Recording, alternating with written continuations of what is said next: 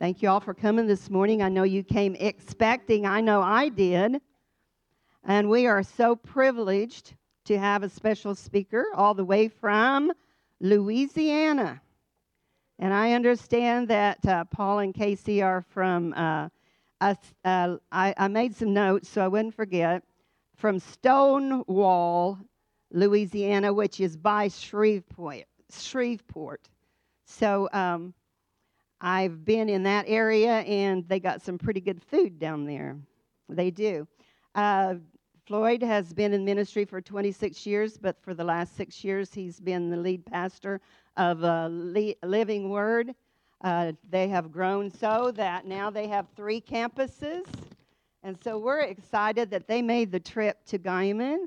And we, they had a real special reason for coming, though, because Casey grew up right here in this church, and she's uh, she's part of our church family, and her parents have been so very faithful and loyal, and and uh, we couldn't do without them.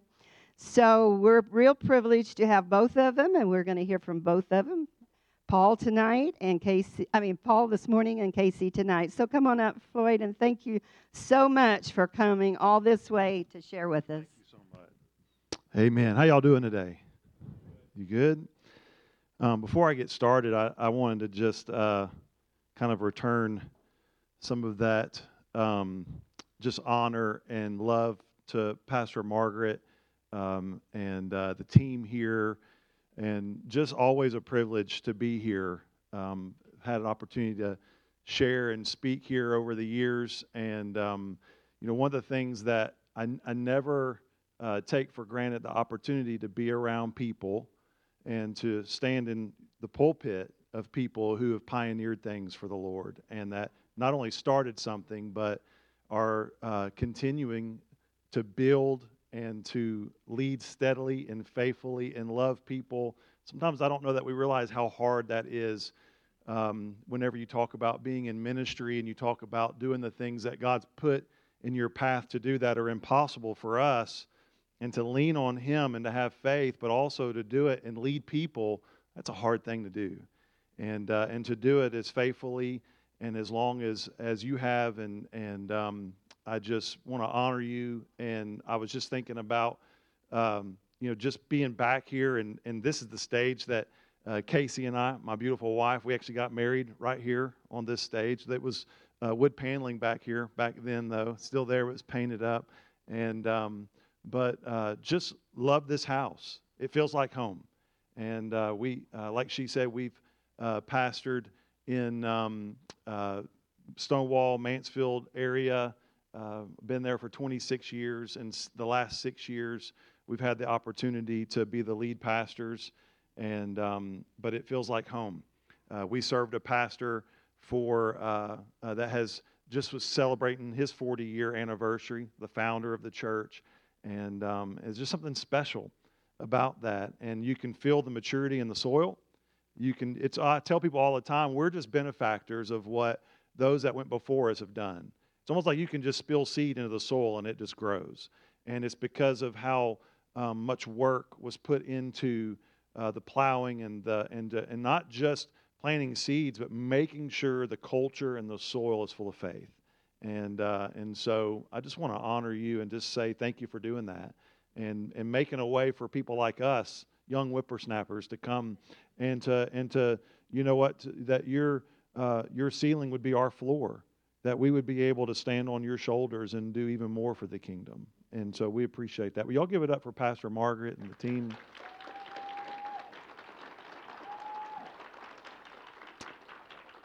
Course, I, I, mentioned my, my beautiful wife, Casey, and uh, she is going to be speaking tonight. And we stayed up last night and just talked about the different things we felt like the Lord was putting on our heart to share today. And you don't want to miss it.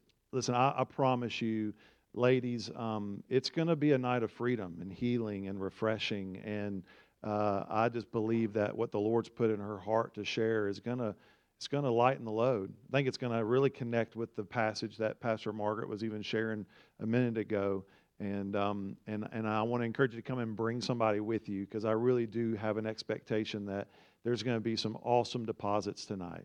Um, my, my, my daughter Ryan is here. She's in the back. She doesn't usually like it when we recognize her, but she's on the back wall sitting next to Nana and her cousin. And uh, that's my daughter Ryan. She's a senior in high school this year, and um, she I know she looks like she's graduating college, but she's graduating high school. And uh, but just gorgeous, beautiful. Takes after her mama, and uh, everybody said amen. And um, and so, but uh, just glad that she could make the trip with us. We've got a couple of other kids. we've got an older son who uh, his name is Connor. He's 20, about to be 21. And then we've got a, uh, the caboose is uh, 15, Brady. And, um, and so they're both back home because they had other things to do. And so, anyway, um, I want to I wanna share um, a little bit about um, something that the Lord put on my heart um, a, uh, a few years ago. Actually, I think it's been a couple of years. And I really felt like it was a, a word that He was giving me an assignment to go and to share when I had opportunity. And so I've actually been able to share this some different churches just through relationship. I've got some overseers and friends and peers that like the Lord kind of brought me and and and even though I would like even yesterday, this week, had written up some different things that I, I was also stirring in my heart to preach. And um, but woke up this morning, I knew this one was kind of there, and I just really felt like the Holy Spirit said, "I want you to share this. This is this is what I want you to do today here in this place." And so, um, if you got your Bible or device, I know they'll put it on the screen, but I always love to encourage you to go find it, highlight, underline, take notes. Um, but we're going to just hang out in Joshua chapter 3 a little bit today. And I'm going to share some things with you that um, helped, um, it, it, built some faith in me. Um, you know, I, I, I t- we, we told you that you know, we've been lead pastors for about six years now, a little over six years.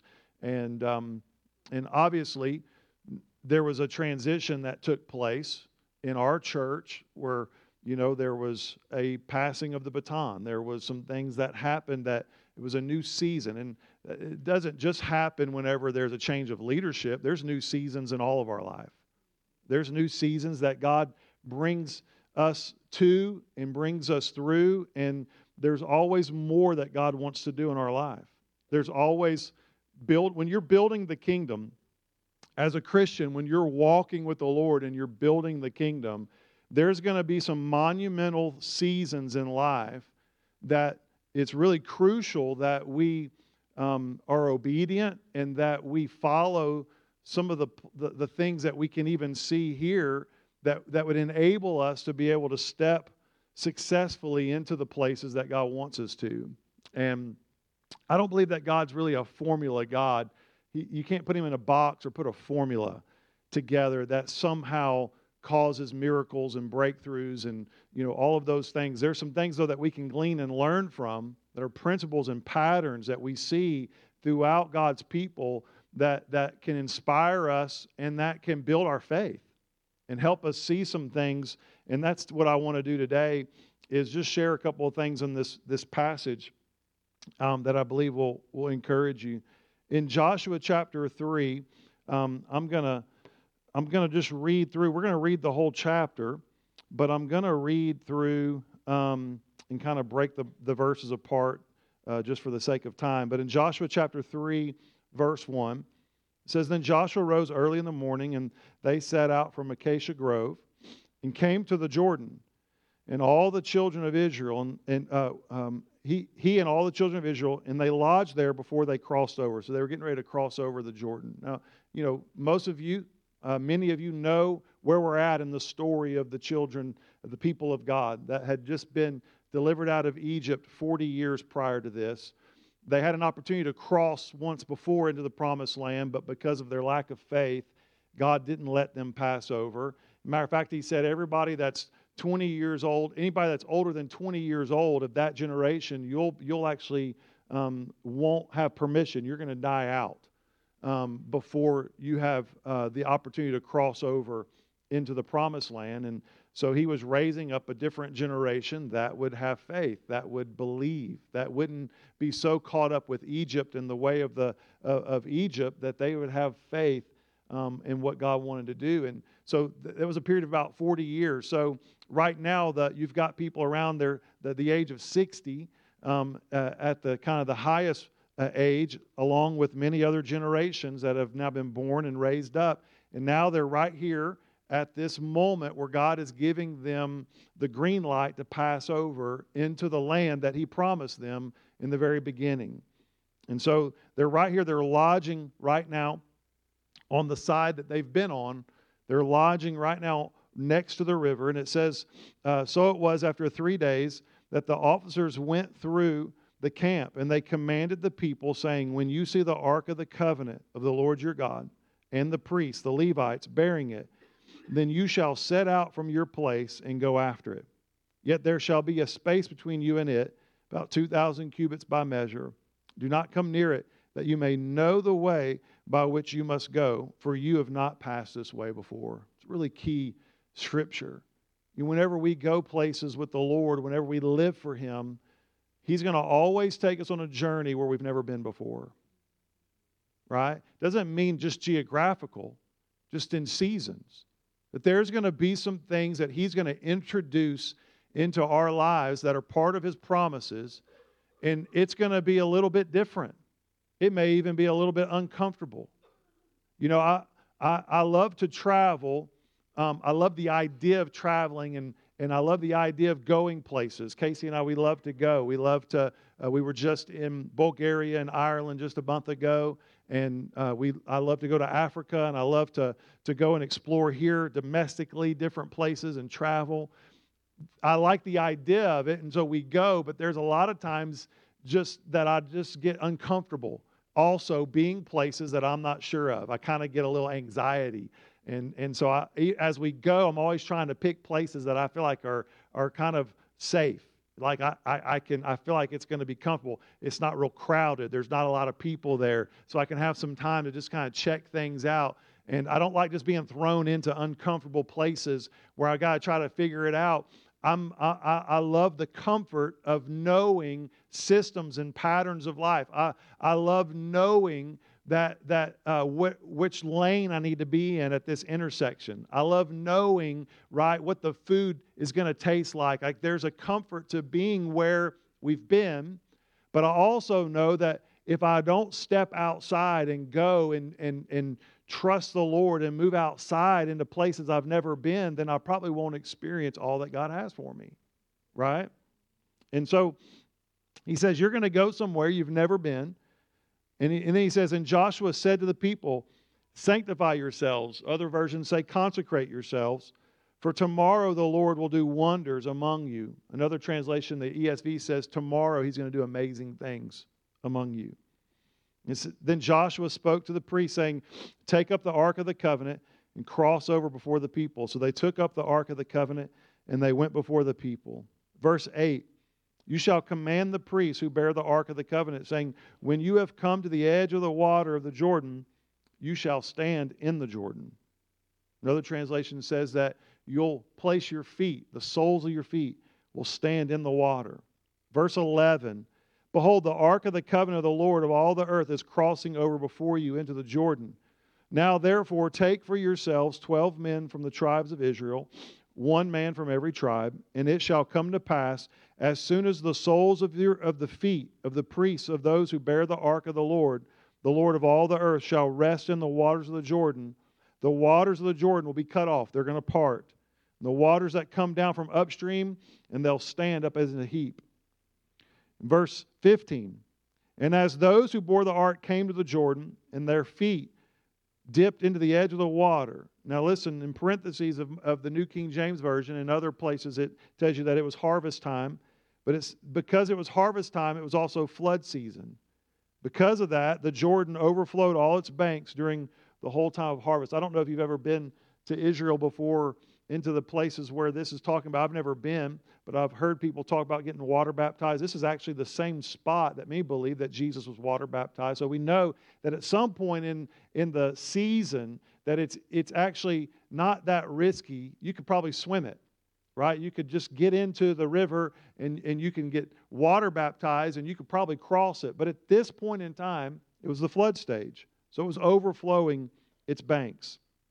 And then it says this in verse 17. It says, Then the priests who bore the ark of the covenant of the Lord stood firmly on dry ground in the midst of the Jordan, and all Israel crossed over on dry ground until all the people had crossed completely over the Jordan. So I'm going to give you a couple of thoughts to just ponder and, and to evaluate, and, and let's decide as we're moving into some. I mean, like, I, I can't think of really a better time to even minister this word here. And there's a building that's being built, right? There's been some shifts and some changes, and there is transition in the air, but it's not just here. I want you to know that it's in the church. That there is a transition, there is a season changing. The winds are blowing. There is a greater hunger for the things of God.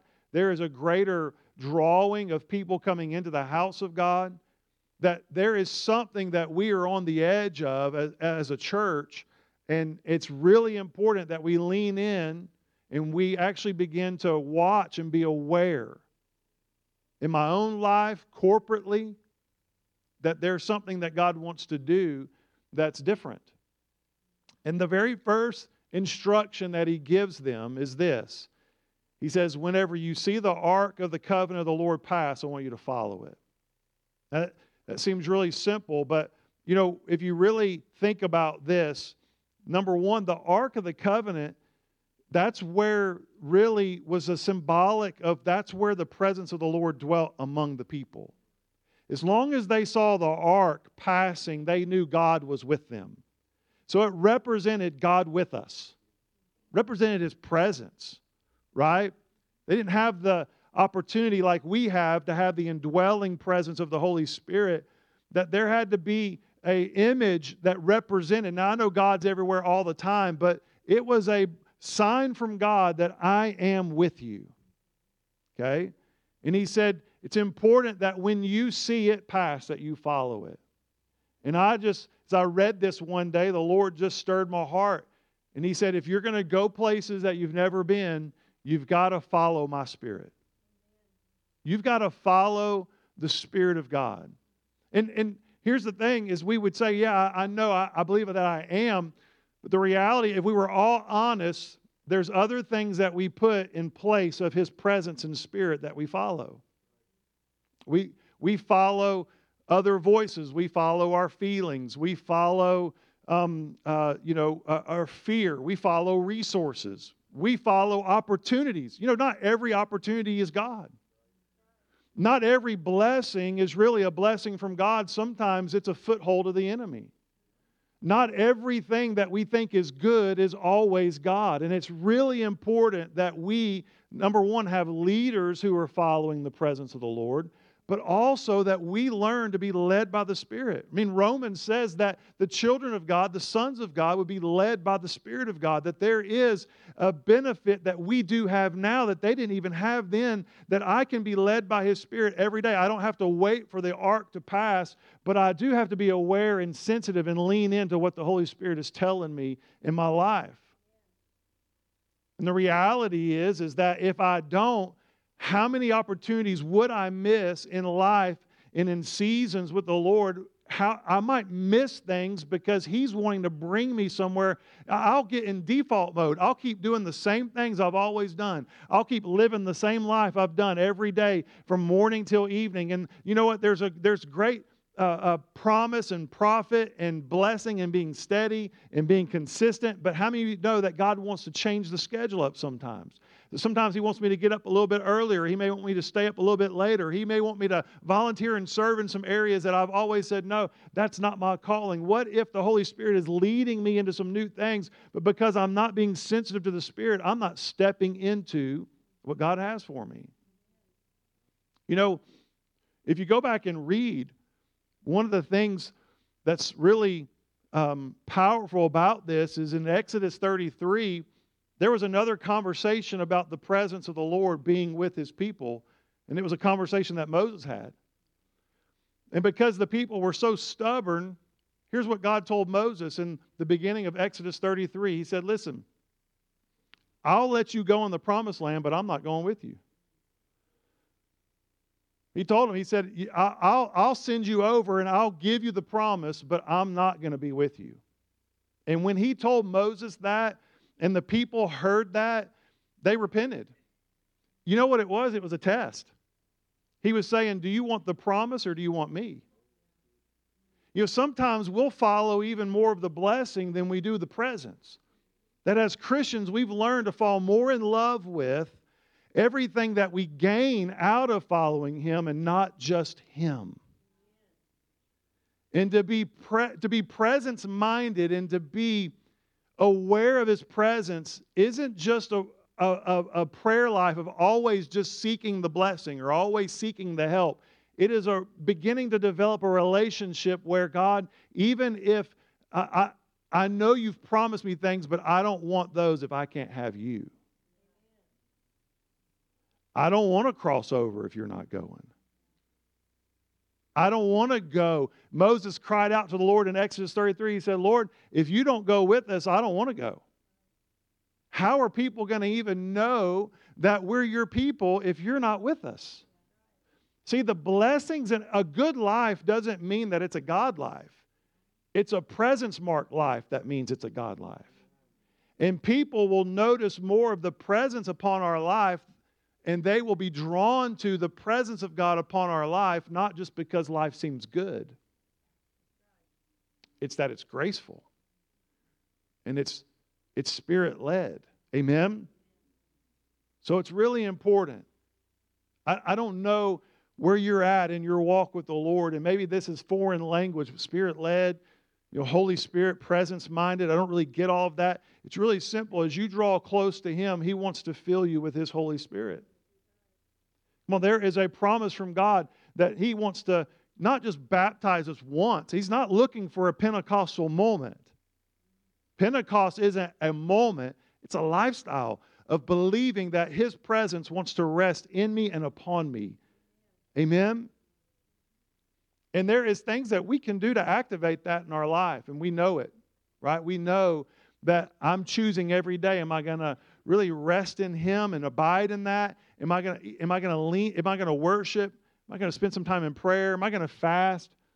Right? Am I to am I to really lean into that, or am I to just really keep following the pattern of the world in my carnal life, thinking that you know I'm saved, I'm born again, I'm a Christian? All that's great. I'm not doubting that. But you can be saved and not be led by the Spirit. And I want to be led by the Spirit. I've missed opportunities before. I remember one time I was I was uh, on a treadmill at the gym in our little town in Stonewall, and and um, it, it's it's a gym where a ton of people come in this little this little town, and I go there just about every day. And I was on the treadmill, and, and, and the treadmill's face this big glass wall in front. And it's just the windows. It's just nothing but glass windows. And you're just looking as people are coming and going. And there's a guy on a treadmill next to me. And, um, and I didn't know him. And, and uh, his, his arm was in a sling. So it looked like he had just had maybe some kind of surgery or something. He was sitting there, few treadmills down, nobody else in between us. And I really felt like the Holy Spirit was nudging me to go pray for him. And, uh, and I was like, I don't want to do that. It's weird, right? Like we're in a gym, like we're guys, like we just don't, we're not to go. I'm not, like, how am I going to even, excuse me, sir? I, I don't know. Like I was just weird. I was like going over my head. And, and but I, I really felt it. But you know, sometimes you wrestle with that. You're like, I don't know if that's the Lord. Probably not. Probably just me you know, saw a guy in a sling and thought he could probably use some prayer, but that's probably just me, you know. And, um, and so I didn't do it.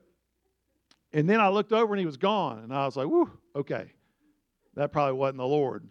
And then, like 10 seconds later, he walks in front of those glass windows right in front of me. And I heard the Holy Spirit say, You missed it. Whoa, man. I was like, I am, I am so sorry.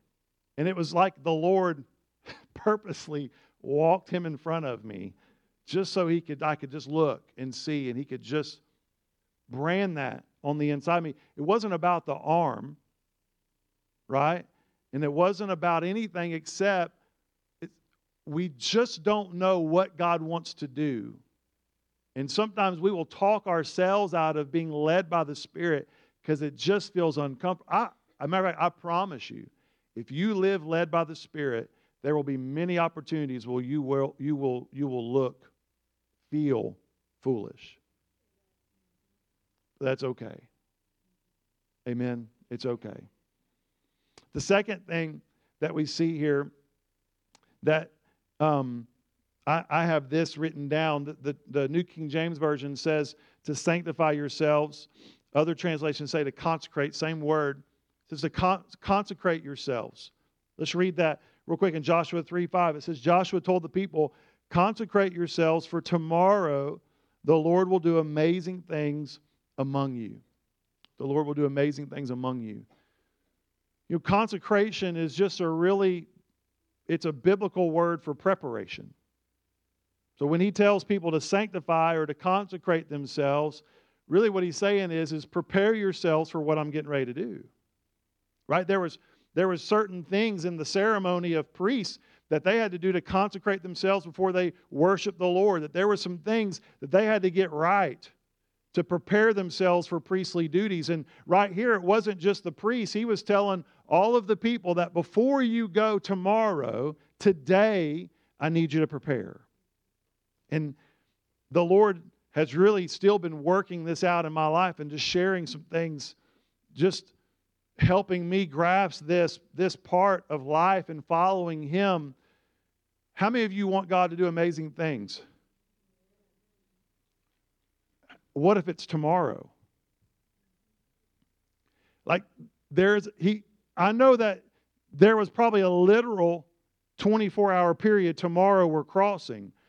But this, even prophetically for us, means that we know that God wants to do something great, but there is a time before I get there. Like, we hear the Lord speak and we know that we're going somewhere, but we got to be careful that we don't get fr- either frustrated in the waiting or that we think waiting is just waiting. Waiting isn't just sitting idle, it's always preparation. That just because I haven't seen the amazing yet doesn't mean that it's still not promised, but there is a responsibility in my life today, and it's not just to sit back and hold on till the amazing comes, it is to prepare my life for the amazing. That there is some things that God wants us to do as a church, as a church family, and also individually, that before I can even get into the amazing season that He's bringing me, that there's going to be some consecration. Now, that word consecration, it is to prepare, but it is also a cleansing. It is also a letting go of some things that I can't bring with me on the other side. That there is a cleansing that needs to take place in my life. And I just, I want us to know something because I think we live in a time where when we preach the gospel, we're afraid to make people uncomfortable in the lifestyles and in things that are going on in your life and in my life because we just want to always make people feel comfortable to be around the Lord and around God's people. And I think that that heart to do that, there's nothing wrong. But I also think it's unfair to believe that there's not things that God wants us to lay down, that God wants us to give up, that God wants to purge out of our life before He brings us into the seasons that He's calling us. Because here's the reason why if I bring it with me, I won't be able to sustain where He's bringing me that the preparation of God in my life is preparing me to be able to maintain with my character and with my life and with my prayer life and with the being led by the Spirit and all the things that God does in my life in the waiting. It's not lost time, it is preparation so that whenever I get to the other side, I can maintain and sustain the promises and the blessings of God. There are times where we get too far ahead because we know it's the dream. But the problem is not is it God's real dream. Many times it's just the timing. And it's the preparation that hasn't happened in my life to be able to step over to where God's calling me. Yeah, I've been at the church here that I serve at for 26 years. 20 years serving the founder, the pastor, doing whatever. Done everything but sing on the worship team. I tried it. Just didn't make the cut. Didn't make the cut. But I did everything else. And in that period of time, I knew that there were some big things on the inside of me that God spoke in my heart. And other people saw it. There'd be prophetic words, and there'd be people that would say things over our lives, over Casey and I. And they would say, Man, I just see this. And, and, then, and, and then it would be met with feelings of, Well, how in the world is that going to happen here? How in the world are we going to be able to do that? I even had people that I was close to suggest that maybe at some point in time we would have to leave to be able to accomplish the things that God put in our heart. And not only that, but there were opportunities that came up. There were places and pastors and people that reached out and there was and it was funny because it would always come in times where we were the most frustrated where we were being prepared the most. And we could have made decisions to say you know what? I think it's time to go ahead and step into what i believe god has for me i'm telling you i'm telling you there is something special about waiting on God. And I'm not going to say that if you move that there won't be some blessings that you see along the way, but it'll be way better whenever you wait on God and you prepare and you let him open doors that you step into. There is a grace that comes that it makes it even almost difficult to even mess it up because of the faithfulness in preparing for what God wants to do in our lives. And it works in the arena of our finances. It works in the arenas of ministry. It works in the arenas of our family and the promises and the life that we want to live. We, we, the, the dreams that you and I have, they're not too lofty to achieve, but we got to realize that there is a period of, the bigger the dream, just, you just better know the bigger the preparation. Doesn't come easy. It doesn't come with lack of my effort to, allow God to do some things in my life. I, I was, I don't know if I've told this story here or not before, but I, I got to say it again if I, if I haven't. It, it, I just, I got to tell you, and probably a lot of you haven't heard this, but I remember that whenever um, years ago, we had um, uh, uh, gone Black Friday shopping. Anybody go Black Friday shopping? Anybody at all? You like that? No, no, not at all. You don't like the elbows, like kicking people out. You know, I'm just kidding. I didn't do any of that. Casey does that. I don't do that. I'm just kidding. Online shopping has kind of changed all of that to some degree. And, and anyway, but back then it was a good old school Black Friday shopping. Get up early, stand in line. and a friend of mine, actually one of our employees, but a dear friend, we decided to get up and go uh, to Circuit City. They had laptops and they had uh, some other things that they were selling really cheap that day on Black Friday. We're like, hey, let's go look and see if we can get one of those laptops. And he was like, well, What time do you want to go? And I was like, Well, how about four o'clock in the morning? He's like, Okay. And so we got up. They opened at five. So when we got there, there was already a like a long line, like wrapped around the building. It was freezing cold, which hardly ever happens this time of year where we're at, but it was cold. And so we were standing out there shivering in this long line. And all of a sudden I look up, we get closer to opening time, and there's people sitting in their cars, cars running, staying warm. And um, I kind of started thinking, surely, surely they're not sitting there waiting for the doors to open and then they're going to just bypass the line. Like, that's just, well, this is Louisiana. You just don't do that. You know what I mean? Like, you're, you're just asking for trouble. and so, sure enough, about 15 minutes till doors open, cars started shutting off, and about 30 people start coming out of the parking lot and they just get up right around the door. And instead of a line, now people are just standing by the door. Well, of course, what do you think everybody in the line's doing? Right? Like this is this ain't right. So, like clockwork, everybody else just begins to push in. So there's no more line. Now it's just a mob of people pushing in by the doorway. And I remember sitting there, we were all counting down. At five o'clock, the doors open. And I just checked my watch, and it was about five minutes till. Then all of a sudden, to our surprise, the doors open and everybody rushes in. And by the time my friend and I got in, there was stuff everywhere and people hollering, and it was the computers were gone. Like everything we wanted, it was already gone. It was snatched up, right? So we were sitting there and we were just browsing in the chaos, looking to see if there's anything else good to get. And all of a sudden, the police come running into the building and they holler. there's lights flashing outside. I'm like, oh my gosh. And they're hollering and they're and they're getting everyone's attention. And they literally commanded everybody to drop their stuff and to get out. Everybody had to leave what they came for, put it on the floor, and they made they watched us. You talk about feel like a thug. I mean, I felt like I was like, man, felt kind of cool walking out of there. And uh, I'm just kidding, I didn't. But we all walked out, and so I had to kind of research it later. I was like, what happened? Because no one was telling us what happened.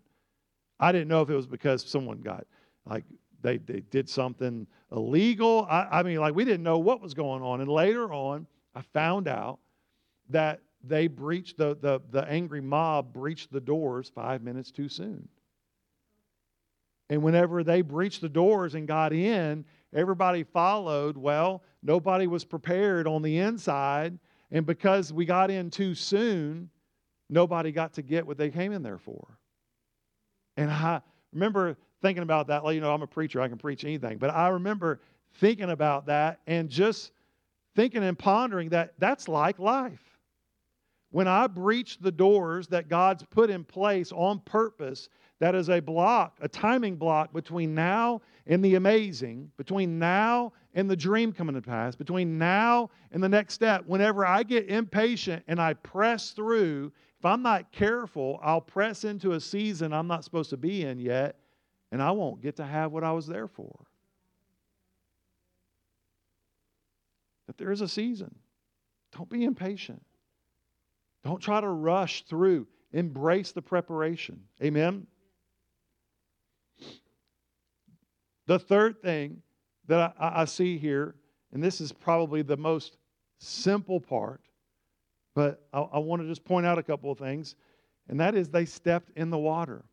Now, I want to just back up for a second because I want you to hear this.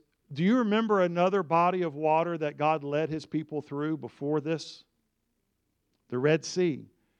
And if you think back, I want you to think about how God did that. Right? Charlton Heston held up the staff, right?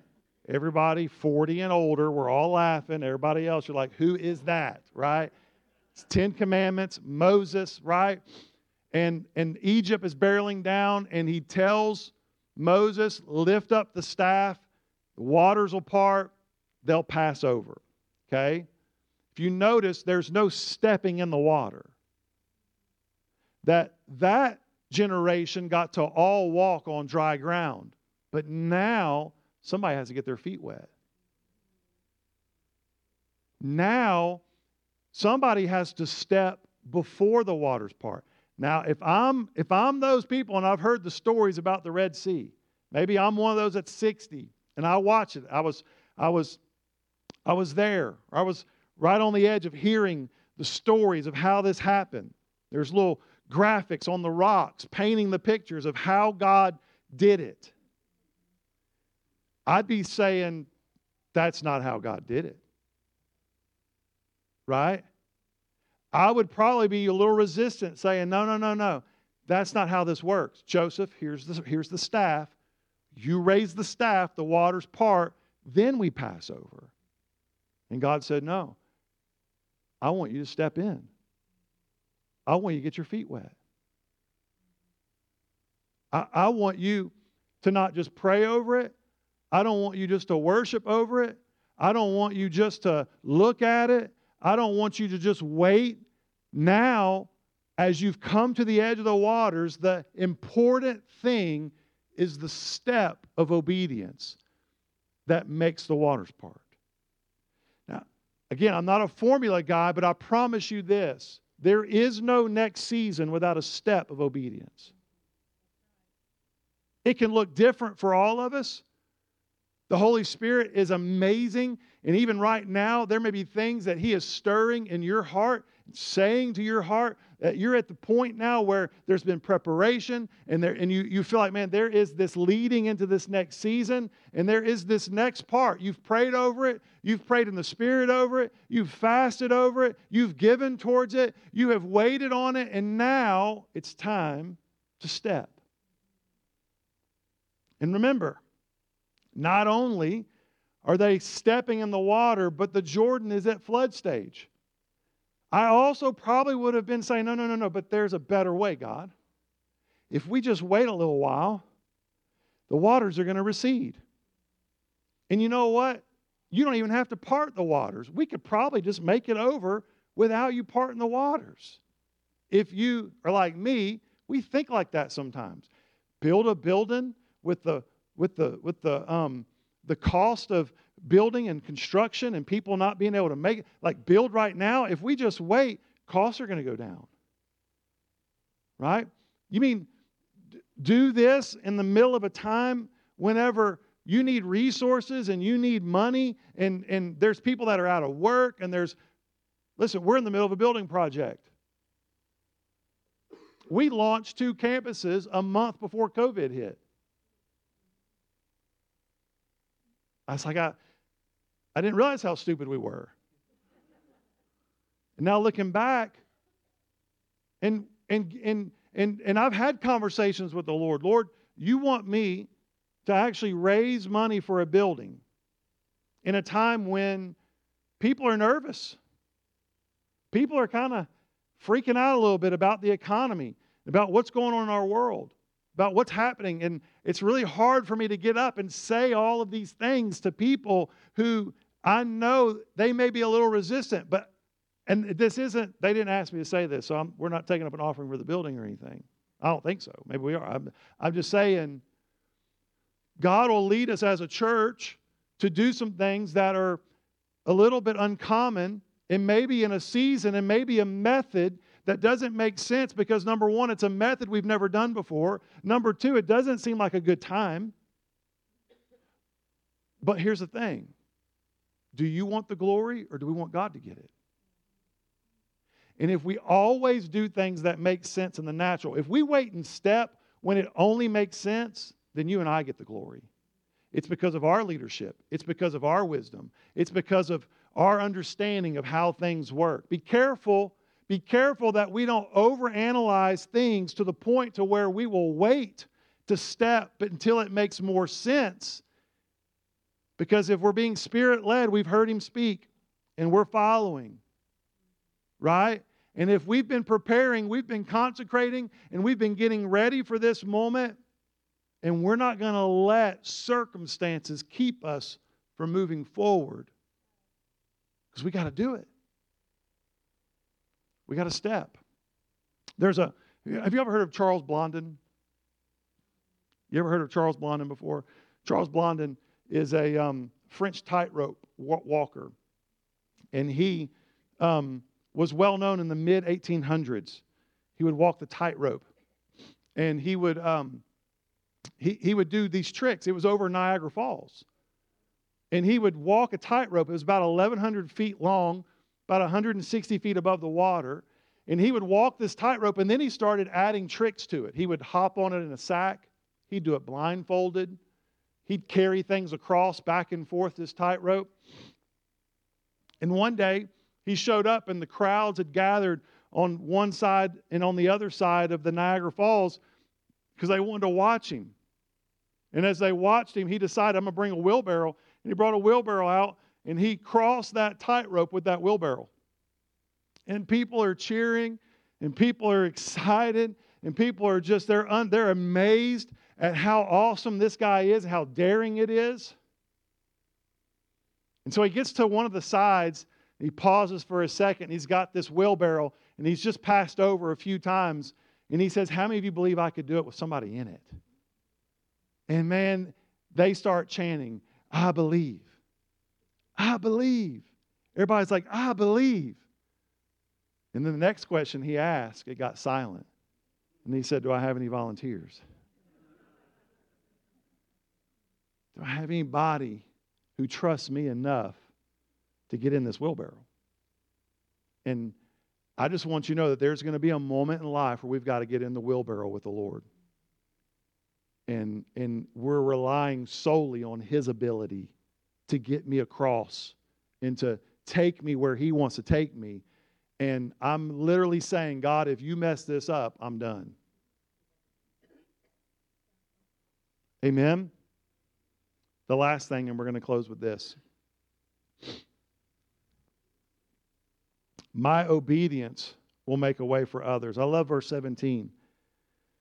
It says, The priests who carried the ark of the covenant of the Lord stopped in the middle of the Jordan, and they stood on dry ground, while all Israel passed by until the whole nation had completed crossing on dry ground. You know, I mentioned earlier somebody's got to get their feet wet. But you know, not everybody did. Not everybody did. That there was a group called priests who were given the instruction to step in the water first. And I know that we're all really now ministers of the gospel. And I know we have offices and functions of pastors and prophets and apostles and teachers. And I know that we've got evangelists. We've got offices that function within ministry, but we're all ministers. We would all really be considered because of, we're all carriers of the presence. We're all ministers. But I do believe that as we stand on the, the edge of these seasons, that there are people that maybe are the ones that the Lord is leading out front to say, I want you to step because I know they're not ready. That there's others that are going to follow, but I need those that are willing to get their feet wet to get to the front. And I love this that not only did they get their feet wet, but they weren't the first ones across. It actually says they stood in the middle and they waited for everybody else with dry feet to pass by. And I really felt like the Lord spoke to my heart and it's not just about generations, it's about reaching the city, it's about reaching people. It's about realizing that when God asks me to step, it's always bigger than just me getting my promise. Now, they got there, they just weren't the first. That's kind of amazing. That the ones who actually got their feet wet, they didn't get to put their feet on the promised land first. It was the others that came behind them. And I just want you to know that that's how God works. When God looks at you and he sees your obedience, he sees people behind you and through you more than just you. And he loves you. Don't devalue your promise and but God sees others through me. Sometimes we can't see that. Sometimes we're kind of wrapped up in what I need right now. But another motivation for stepping isn't just what I need right now, it is also realizing as a mature believer in the house that if anybody's got to get their feet wet, Lord, let it be me. And Lord, I will do it not just so I get to the promised land, but that others. Look at all these empty seats right here. Those are other people that God's going to call. Those are people that God is going to bring into the house that they are going to get to take a benefit and they're going to get to enjoy some things because of your wet feet. Pastor Margaret, you got wet feet. You and Pastor Charlie stepped in the water and pioneered things. And God cares about you making it, but the only way that you could do this this long is because of the joy of watching others benefit from your obedience. And I've never taught this part before, but if you keep reading in Joshua 4, they built a monument in the middle of the river with stones to represent where the priest stood.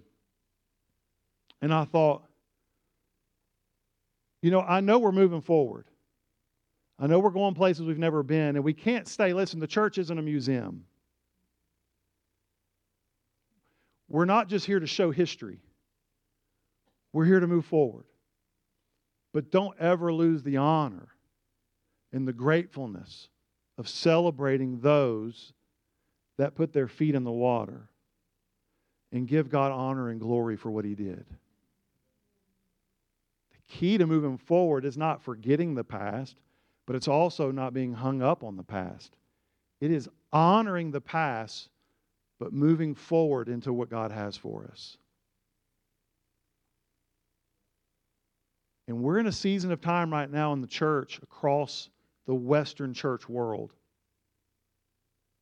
where there's a little bit of turmoil and there's things going on because we're just in a season of changes and transitions. But I'm telling you, one big key component is it's honoring and being grateful for the people and those that went before us to pave a way so that we could walk through. One day, I'll get my feet wet. One day, I'll be at the front and I'll have learned and been patterned. But you know what? I'm not expecting all of my kids and all of those that are just coming to know the Lord, I'm not expecting them to just step in the water tomorrow, but I'll do it so that they can find freedom, so that they can meet Jesus, so that they can be healed. I'll do it. The obedience doesn't have to be huge. Some of you, many of us, have been obedient to serve kids. We've been obedient to give. We've been obedient to serve each other in the house. And sometimes it can be watered down and we think just about the task. Please, for just a moment, be reminded that all of that that you do to serve each other is a step of obedience that makes a way for others to get to where God wants them to be. Amen. Will you close your eyes for just a second?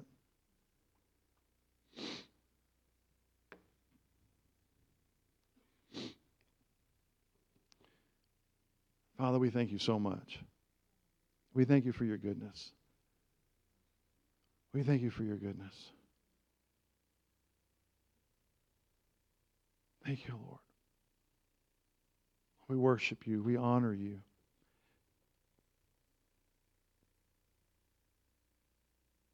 Holy Spirit, I thank you that you just speak to our heart.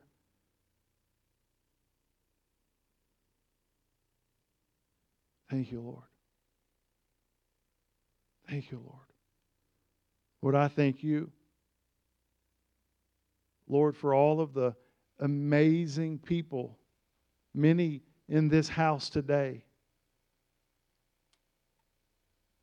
Lord, that you used poured into and built their faith, and allowed them to pioneer things, do things, God, that have been such a blessing to our cities and our communities and our lives, our families, my kids.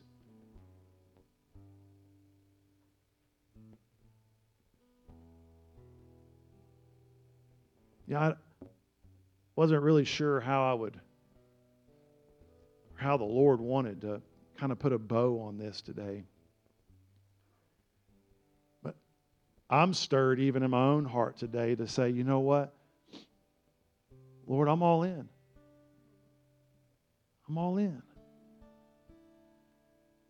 And, and, and this isn't a word just for those that have been living for God for years. Listen, today you may be in this house and you feel like, man, maybe you've never had a relationship with Jesus. Maybe you've never experienced His presence in your life. Today, right there in your heart, you can just say, Lord, I need you. I need your presence. I need your spirit. Lord, save me. Jesus, save me. Heal me. Set me free.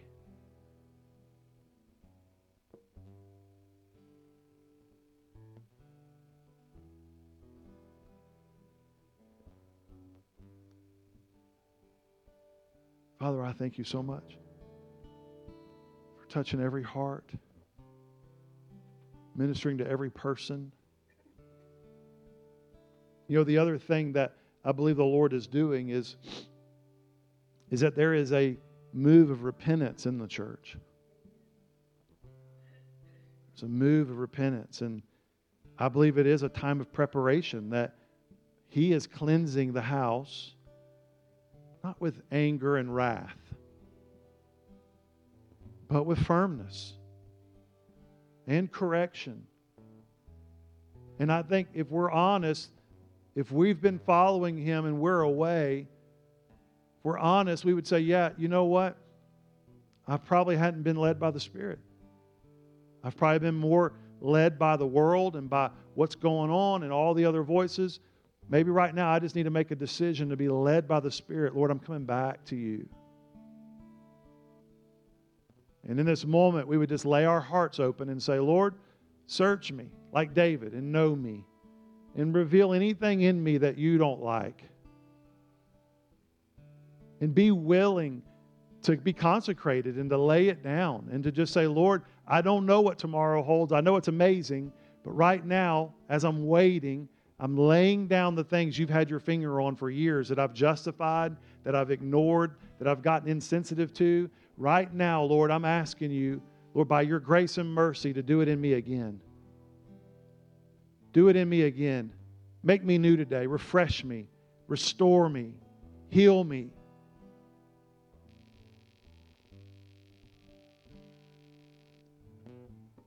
And I think also the Lord is bringing us to a place of decision to say, I'll get my feet wet.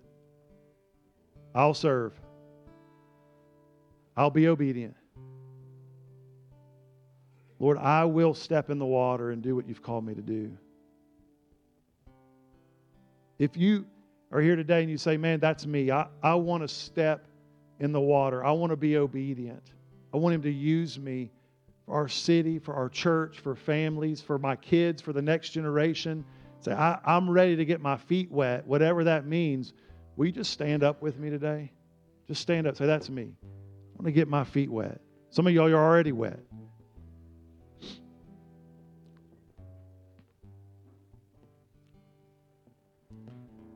Father, I pray that, Lord, that you bless this house.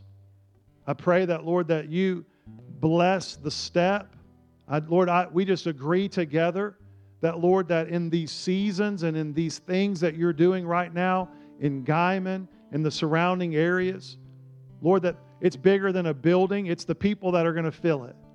Lord, it's bigger than just um, the mechanics and the systems. It is about people. And Lord, we cry out to you today Lord, for a fresh wind of the Holy Spirit that would breathe on us, that would restore us, that would build our faith, that would encourage us, that would correct us, but Lord, that would make us so attractive to those around us that they will fill the house. We pray for these other churches and denominations and that the fire of God would burn in our hearts and that, Lord, we wouldn't make it just about us, but Lord, let you become the center again of everything that we do in the house of God.